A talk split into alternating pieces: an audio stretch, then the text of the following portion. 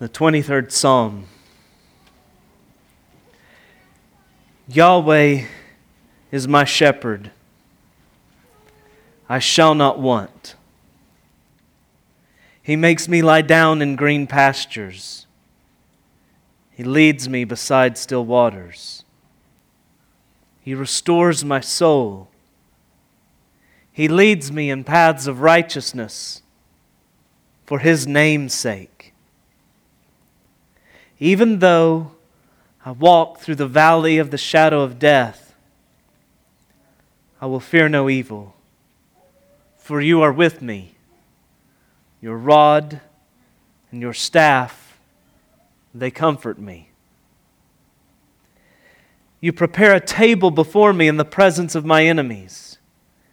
You anoint my head with oil, my cup overflows. Surely, goodness and mercy shall follow me all the days of my life, and I will dwell in the house of Yahweh forever. This is the word of the Lord. Thanks be to God. Let's pray.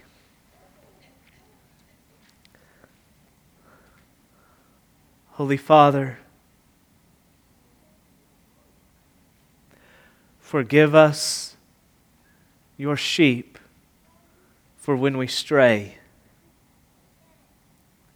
Forgive us for when we are more about what comes from your hand than the hand that gives.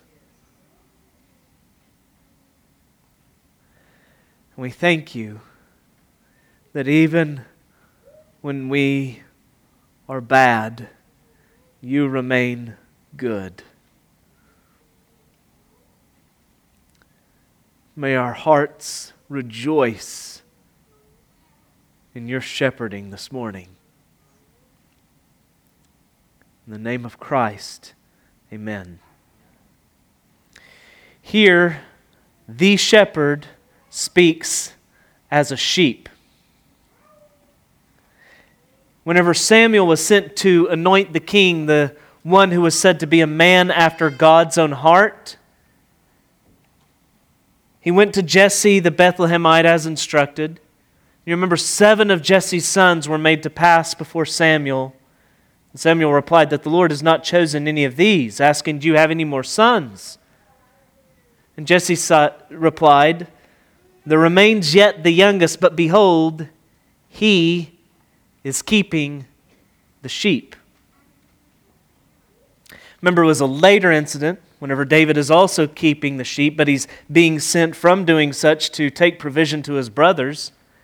And having found them, he finds the giant Goliath taunting the army of Israel. David is willing to take up the challenge. Word is passed along to Saul, and Saul inquires about David, and David tells him, Your servant used to keep sheep for his father. And when there came a lion or a bear and took a lamb from the flock, I went after him and struck him and delivered it out of his mouth. And if he arose against me, I caught him by his beard and struck him and killed him. Your servant has struck down both lions and bears.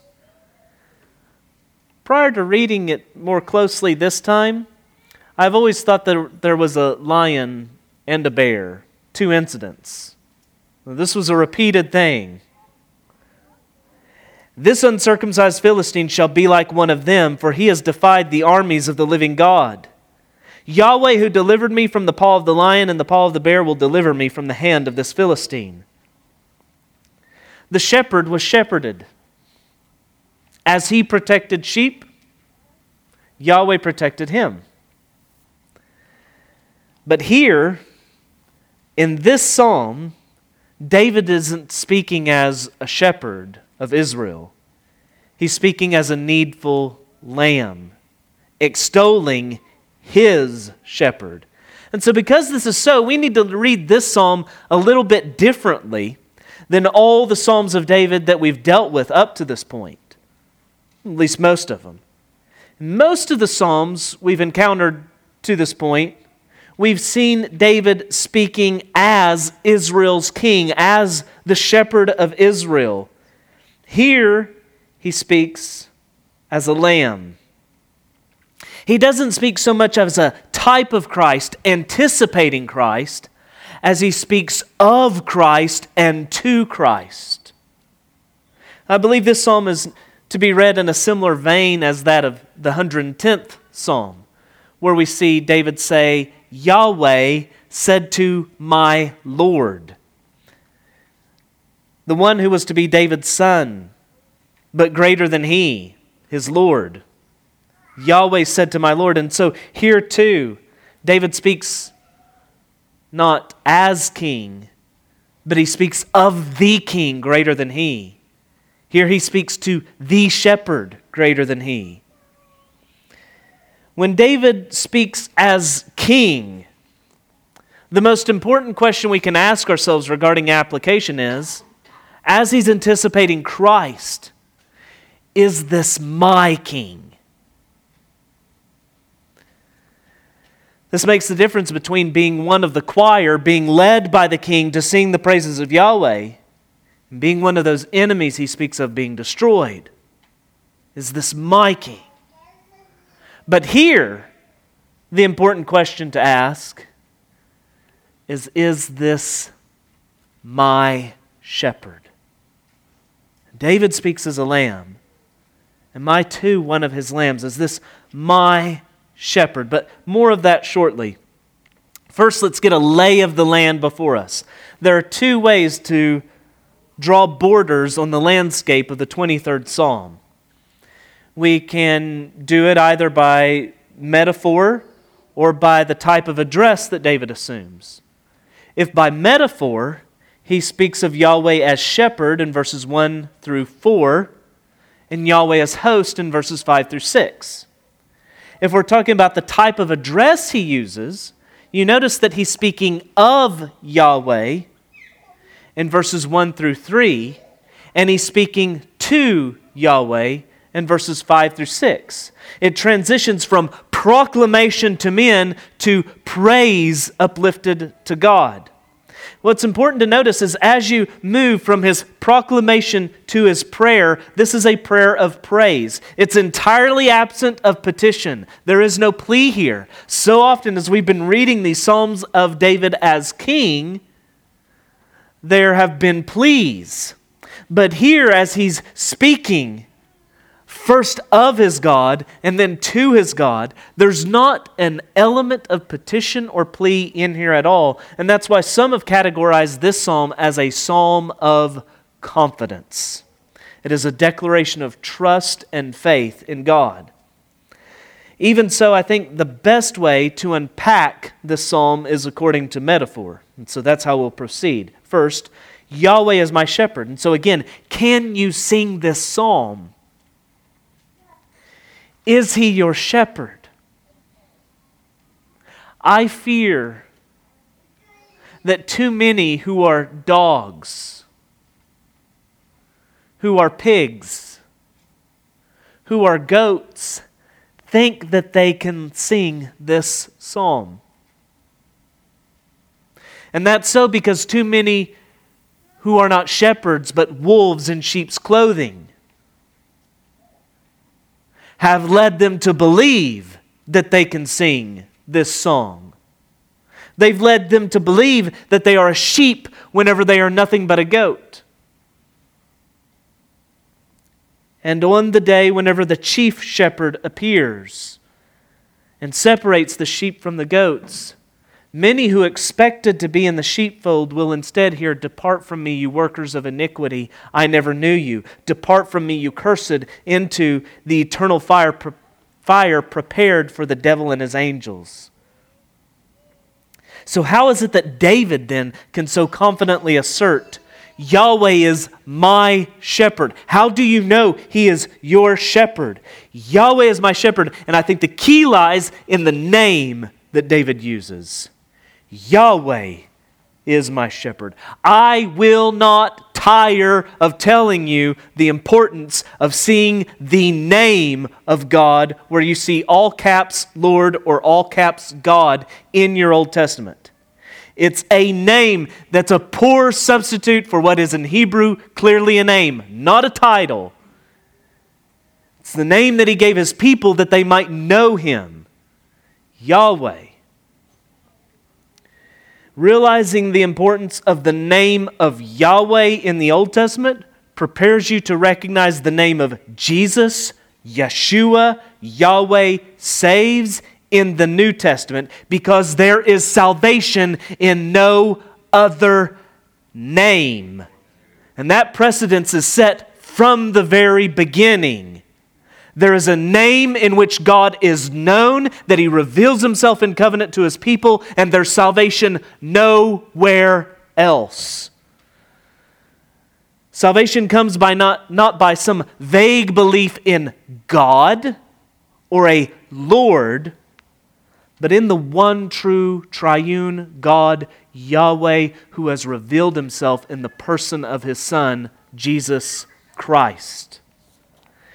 Yahweh is this covenant name given to his covenant people, and they enter into that covenant by grace. How is it that you can say he's my shepherd? Because he graciously enters into covenant with you. God doesn't choose the best sheep because they've distinguished themselves. This is not a livestock option where God paid a premium price to buy the premium sheep. In Deuteronomy 7, he tells Israel, It was not because you were more in number than any other people that Yahweh set his love on you and chose you, for you were the fewest of all peoples. It's not because of you. Why then did he love them and choose them? That's the what he's dealing with here. Why did he love them and choose them? But it is because Yahweh loves you. Why does he love them? Because he loves them. He's not compelled by anything outside of him. It's not because of you. I love you because I love you. He's free and sovereign, and he sets his love, and he goes on, I love you. He, it's because Yahweh loves you and is keeping the oath, covenant, that he swore to your fathers that Yahweh brought you out with a mighty hand and redeemed you from the house of slavery. Why has God delivered us? Why has God redeemed us? It's not because we were such prized livestock. It isn't that the sheep woo the shepherd. What a sheep! The shepherd freely chooses the sheep, independent of anything in them. It's not that the sheep find the shepherd, the shepherd finds the sheep. Luke tells us of an instance whenever the tax collectors and sinners were drawing near to Christ. And that the Pharisees and scribes grumbled, saying, This man receives sinners and eats with them. And you remember the parable Jesus told? What man of you, having a hundred sheep, if he's lost one of them, does not leave the ninety nine in the open country and go after the one that is lost until he finds it? And when he's found it, he lays it on his shoulders, rejoicing. And when he comes home, he calls together his friends and his neighbors, saying to them, Rejoice with me, for I have found my sheep that was lost. So too, I tell you, there will be more joy in heaven over one sinner who repents than over 99 righteous persons who need no repentance. For those sheep who think they've distinguished themselves, they're most likely not a sheep because the joy of heaven's salvation comes upon those who were clearly lost and found by the shepherd. There is a flock given to Jesus by his Father, and Jesus lays down his life for his sheep, and he will get every one for whom he died. he will not lose one. Jesus said, I am the good shepherd. I know my own, and my own know me, as the Father knows me, and I know the Father, and I lay down my life for the sheep. And I have other sheep that are not of this fold. I must bring them also, and they will listen to my voice. So there will be one flock, one shepherd. And he goes on to explain to those who do not believe in him, telling them, You do not believe because you are not my sheep. Notice he didn't say, You're not my sheep because you don't believe. The reason you don't believe, the reason you don't hear, is because you're not a sheep. If you were a sheep given to me by my Father, you would hear. He goes on, My sheep hear my voice, and I know them, and they follow me. I give them eternal life, and they will never perish, and no one will snatch them out of my hand. My Father, who has given them to me, is greater than all, and no one is able to snatch them out of the Father's hand.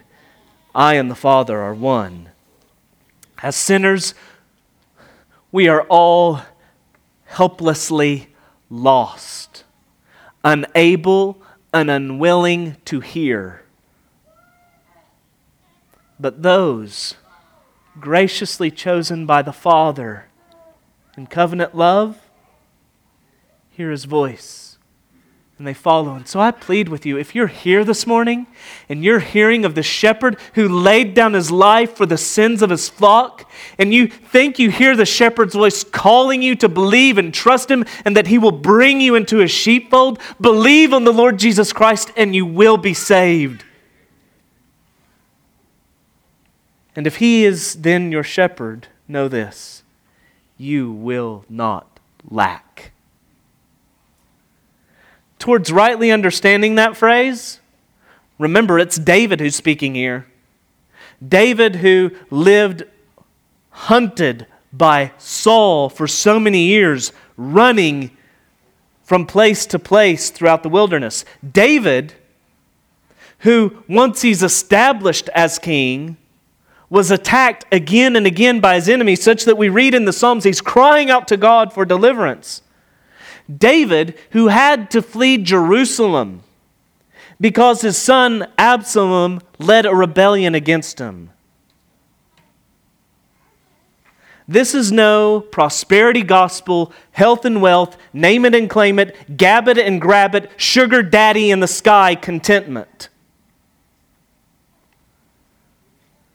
What we see here is a trust and confidence in a shepherd, not simply because of blessing, but even in the face of discipline and trial. The following verses tease out why it is that the sheep doesn't want Yahweh being a shepherd. First, because the shepherd makes him to lie down in green pastures and leads him beside still waters, verse 2. And whenever you read this, don't think of the vast and lush landscape of Scotland and this rotund, fluffy sheep. Picture the barren, destitute Judean wilderness where shepherds were relegated to. The good land was farmland. Shepherds grazed their sheep elsewhere. But if you had a wise shepherd, a good shepherd, he knew where water gathered. He knew where there were these little oases and pockets of green pasture to get his sheep to.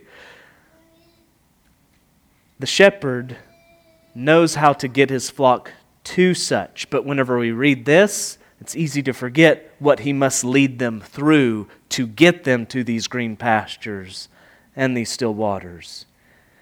We're told that Paul strengthened the saints and encouraged them, telling them that through many tribulations we must enter the kingdom of heaven. Even so, from here to there, our Good Shepherd provides manna for the journey through the wilderness. One such green and less pasture is the assembly of the saints on the Lord's day to revel in the resurrection of Christ. We feast on Christ as He's presented to us in His Word and sacrament. We mustn't forget, though, that on this day we partake of our Christ and we celebrate, but we do so while remaining in the midst of a cursed earth that is fading away. Second, David doesn't want because the shepherd restores his soul and leads him in paths of righteousness. Restore here most often carries this idea of bringing back in the, in the sense of correction and discipline, that repentance is the flip side of God's restoring, that it's brought about a repentance. The idea could simply be restoring that which has been destitute but it most often carries this idea of discipline. The same word is used in Hosea 14:1 in this way. Return, that's the word you have as restore here. Return, O Israel, to Yahweh your God, for you have stumbled because of your iniquity. You see how it fills out this meaning that the returning is a kind of repentance. And that, that that act, as God is doing it from God's side and bringing them back, is restoration. These go together. I think both ideas are intended here. If you look back, this leading beside still waters has that idea of restoring, refreshing, reviving. And as you look forward to the shepherd's staff, there's the idea of correction. But because of what's most immediately coupled with it, I think the idea of correction is chiefly in view. And then you recognize that whenever God corrects his lamb, it's bringing them back to himself, the waters of life that restore, refreshen, and revive. So it's not one or the other then. But here's the next part that I think fills out how we're to understand this. Being restored, he is led in paths of righteousness. The kind of health that's envisioned for God's lambs here is clearly holiness of soul and not wholeness of body. The kind of health that's put forward for God's lambs is holiness of soul, not healthiness of body. And this phrase, being led in paths of righteousness, I think helps you to rightly understand what are the green pastures and what are the still waters that he leads his sheep to. In Psalm 19, David sings, The law of Yahweh is perfect, reviving the soul. The rules of Yahweh are true and righteous altogether. Or another psalmist, please how can a young man keep his way pure? By guarding it according to your word. With my whole heart I seek you. Let me not wander. Do you hear? Keep his way, path pure, not wander. Shepherd me, lead me. Let me not wander from your commandments. I have stored up your word in my heart that I might not sin against you. Man shall not live by bread alone. What sustains the sheep? The Word of God. And why does the shepherd do this? Verse 3 For his name's sake. It's not because we're such cute little lambs. God's shepherding doesn't speak to how amazing his sheep are, but to how amazing the shepherd is. His shepherding does not ultimately communicate the value of the sheep, it communicates value to the sheep. It doesn't communicate how valuable the sheep are, it communicates the value of his name that he places on his bride, his flock. John Piper asks The acid test of biblical God centeredness and faithfulness to the gospel is this Do you feel more loved because God makes much of you? Or because God, at the cost of his son enables you to enjoy making much of him forever. Does your happiness hang on seeing the cross of a Christ, Uh, the cross of Christ as a witness to your worth or as a way to enjoy God's worth forever? Is God's glory in Christ the foundation of your gladness? You see, whenever God found us, we were mangy, diseased, and wild sheep. To boot, we were roadkill, dead in our trespasses and sins. He did not purchase us at so high a cost because we were glorious. He purchased us at so high a cost because He is glorious. And we had blasphemed His holy name. And when He died to pay for us, that was representing the wages of our debt, of our sin, in blaspheming His great name. And then He washes us clean. He makes us new. He makes us glorious, reflecting His glory for His name's sake. God does not lead His sheep to the shallow pool of self, but to the depths of Himself, because only there can our hearts find satisfaction. In Ezekiel 36, God commands his prophet to tell his wayward people Thus says the Lord Yahweh It is not for your sake, O house of Israel, that I'm about to act. It is not for the it is but is for the sake of my holy name which you have profaned among the nations to which you came. And I will vindicate the holiness of my great name which has been profaned among the nations and which you have profaned among them. And the nations will know that I am Yahweh declares the Lord Yahweh when through you I vindicate my holiness before their eyes. Well, in what way will God vindicate his holiness? When we read Ezekiel, he's already vindicating it by disciplining them. What he's promising here is that he'll vindicate his name in amazing grace and mercy. He says, I will give you a new heart what a contrast. It's not for your sake. You've blasphemed my name. And I'm going to vindicate it. How? I'll give you a new heart. And a new spirit I will put within you. And I will remove my heart of stone from your flesh and give you a heart of flesh. And I will put my spirit within you and cause you to walk in my statutes and be careful to obey my rules. This is how he leads us in path of righteousness, a new heart that is soft towards the word of God.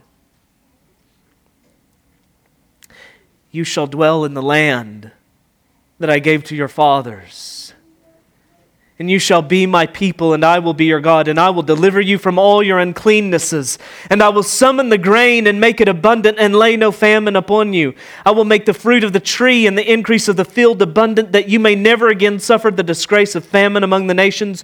Then you will remember your evil ways and your deeds that were not good, and you will loathe yourselves for your iniquities and your abominations. It is not for your sake that I will act, declares the Lord Yahweh. Let that be known to you.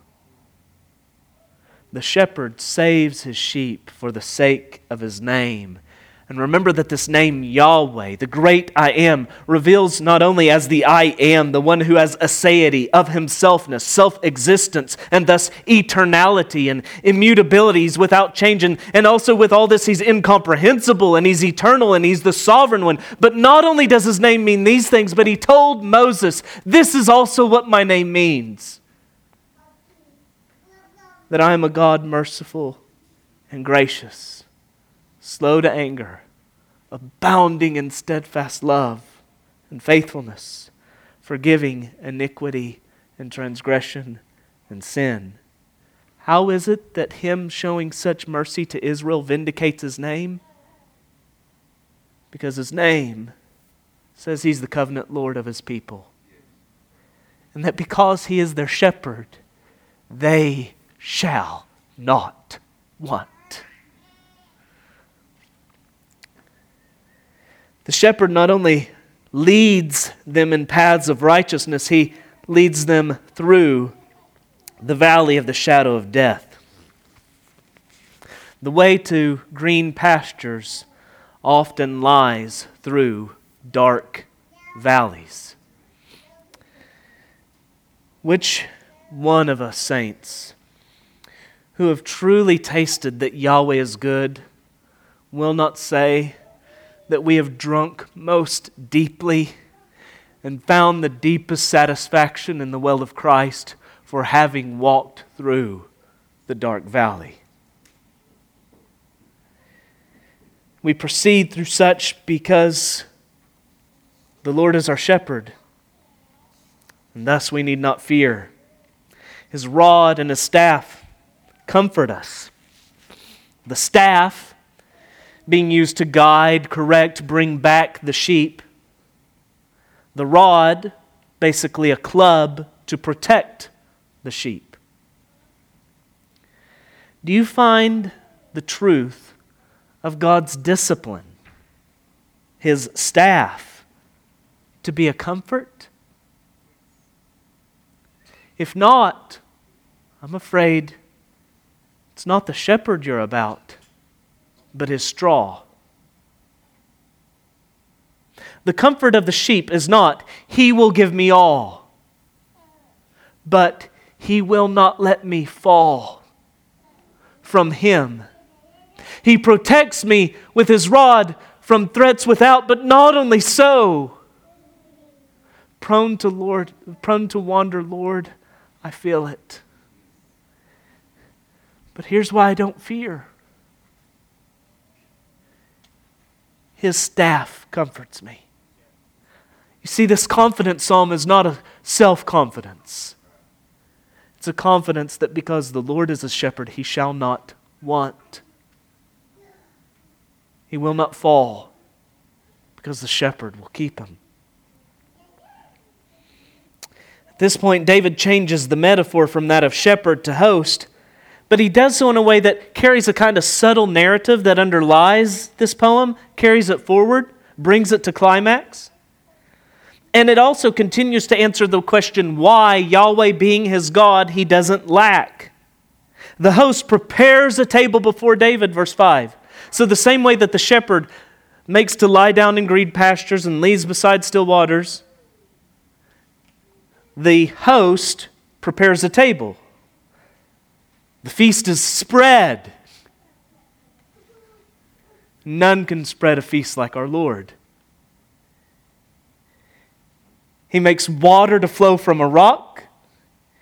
He gives manna as dew on the ground. He turns water into wine such that it's better wine than any other wine. He feeds a multitude with a few loaves. He prepares a table, and such a table, but he does so in the presence of enemies. In the same way, these green pastures lie on the other side of dark valleys, this feasting happens in the presence of enemies. But let's not look down on the table just because this is wilderness fare. Just because this isn't the great feast, the wedding feast. Remember, this is actually our partaking of the future here and now. We have Christ and having Christ, we have all.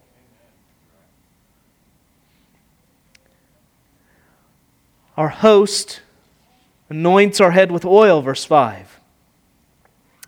This is not the anointing of a king. This is the anointing of hospitality. Jesus, as the Christ, is the anointed one of God, the christened one, the Christ. That's the meaning. He is our prophet, our priest, our king, anointed by the Spirit in those offices.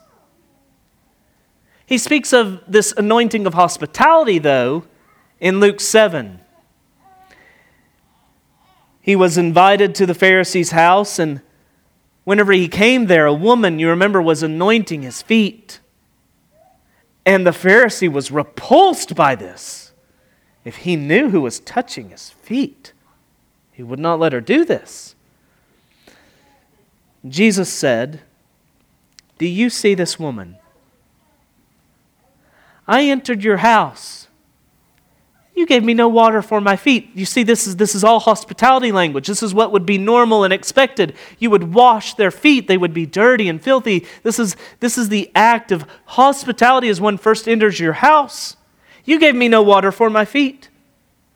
She's wet my feet with her tears and wiped them with her hair, her glory. You gave me no kiss. Again, this act of hospitality and welcome. But from the time I came in, she's not ceased to kiss my feet. You did not anoint my head with oil. She's anointed my feet with ointment. Anointing the head with oil was this refreshing, reviving kind of act of ancient hospitality. And our host does not fail to express such to such as we. Jesus deserved such an act. We deserve nothing of the sort, and He serves us so. You remember on the night of His trial, as they are partaking of Passover, our Lord sets aside His garments, takes a towel, and washes the feet of His disciples who would so soon scatter, strike the shepherd, and the sheep will scatter. And he washes them. Our host is not afraid of humility. We're told by John that he did this knowing that the Father had given all things into his hands, that he had come from the Father and was going to the Father, knowing he was supreme and above all he stooped to serve.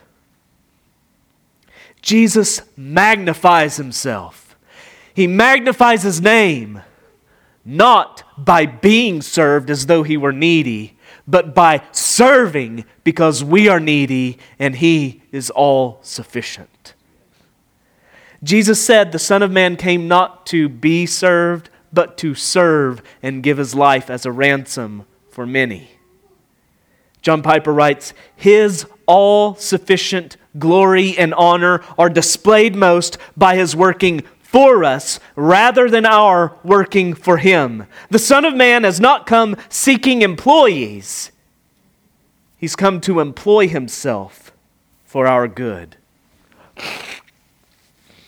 He serves us such that, verse 5, our cup overflows. You remember Jesus told the woman at the well, Everyone who drinks of this water will be thirsty again. But whoever drinks of the water that I will give him will never be thirsty again. The water that I will give him will become in him a spring of water welling up to eternal life. Ultimately, Jesus gives him gives, gives us himself at this table. And in giving us himself, he gives us all. We have no lack because the shepherd gives us the shepherd. We have no lack because the host is the fare. His broken body and his spilled blood reconcile us to the table of God. Meaning, we're reconciled to the God of the table. We have no lack. Our cup overflows. We are finite. He is infinite. David concludes giving a final summary statement of this confidence that swells and comes to climax using this host imagery. Surely goodness and mercy shall follow me the word you have for mercy here is that rich Hebrew word hesed that no one English word does justice to. Most often, the ESV renders it steadfast love. Now, to understand that, you have to ask steadfast according to what? And the answer is his covenant. I think the best rendition we could do the word is his unfailing covenant love. Though we walk through dark valleys, though enemies surround us, he's with us. The shepherd leads us, the host goodness and covenant mercy follow us. We have a shepherd before us leading us, and we have a host behind us following us with goodness and covenant love. They'll follow us all the days of our life, and on the other side of life, we shall dwell in the house of Yahweh forever. And now, this house, this host imagery, has been tied to the temple, but it's a temple that exists forever. What was it about the temple that so thrilled David's heart? In the 27th Psalm, David sings, One thing I have asked. You realize you're about to read what makes David content. If he has this one thing, he has it all. There's no lack. One thing I've asked of Yahweh. That will I seek after that I may dwell in the house of Yahweh all the days of my life. Why? To gaze upon the beauty of Yahweh and inquire in his temple. In the 63rd Psalm, he pleads, O God, you are my God. Earnestly I seek you. My soul thirsts for you. My flesh faints for you. As in a dry and weary land where there is no water. So I have looked upon you in the sanctuary the place where you said, I will dwell among my people and I will set my name. The place where God's people draw near to Him in covenant because of sacrifice. I will look there. I'm thirsty, I'm hungry for you. And I will look there, beholding your power and glory, because your steadfast love your unfailing covenant love, your Hesed, is better than life. In the opening of his confessions, Augustine penned, You stir man to take pleasure in praising you because you have made us for yourself, and our hearts are restless till they find rest in thee. This is the pearl of the Psalms, Spurgeon says, whose soft and pure radiance delight every eye. Of this delightful song, it may be affirmed that its piety and its poetry are equal, its sweetness and its spirituality unsurpassed. Derek Kidner, ever the master of packed and potent commentary, says depth and strength underlie the simplicity of the psalm. Its peace is not escape. Its contentment is not complacency. There is a readiness to face deep darkness and imminent attack, and the climax reveals a love which homes toward no material goal, but to the Lord Himself. In this psalm, if we are stunned, may we be stunned with the shepherd himself. Let's not settle for a kind of sentimental appreciation of what's expressed here. just grabbing the emotion, but not understanding the one spoken of. Let's not read this and appreciate it the way we might some, some love poem that another wrote about their beloved. You must read this and adore the beloved David speaks of. You must be able to say, This is my shepherd. If you cannot say that, you lack, and you lack all, and you lack eternally.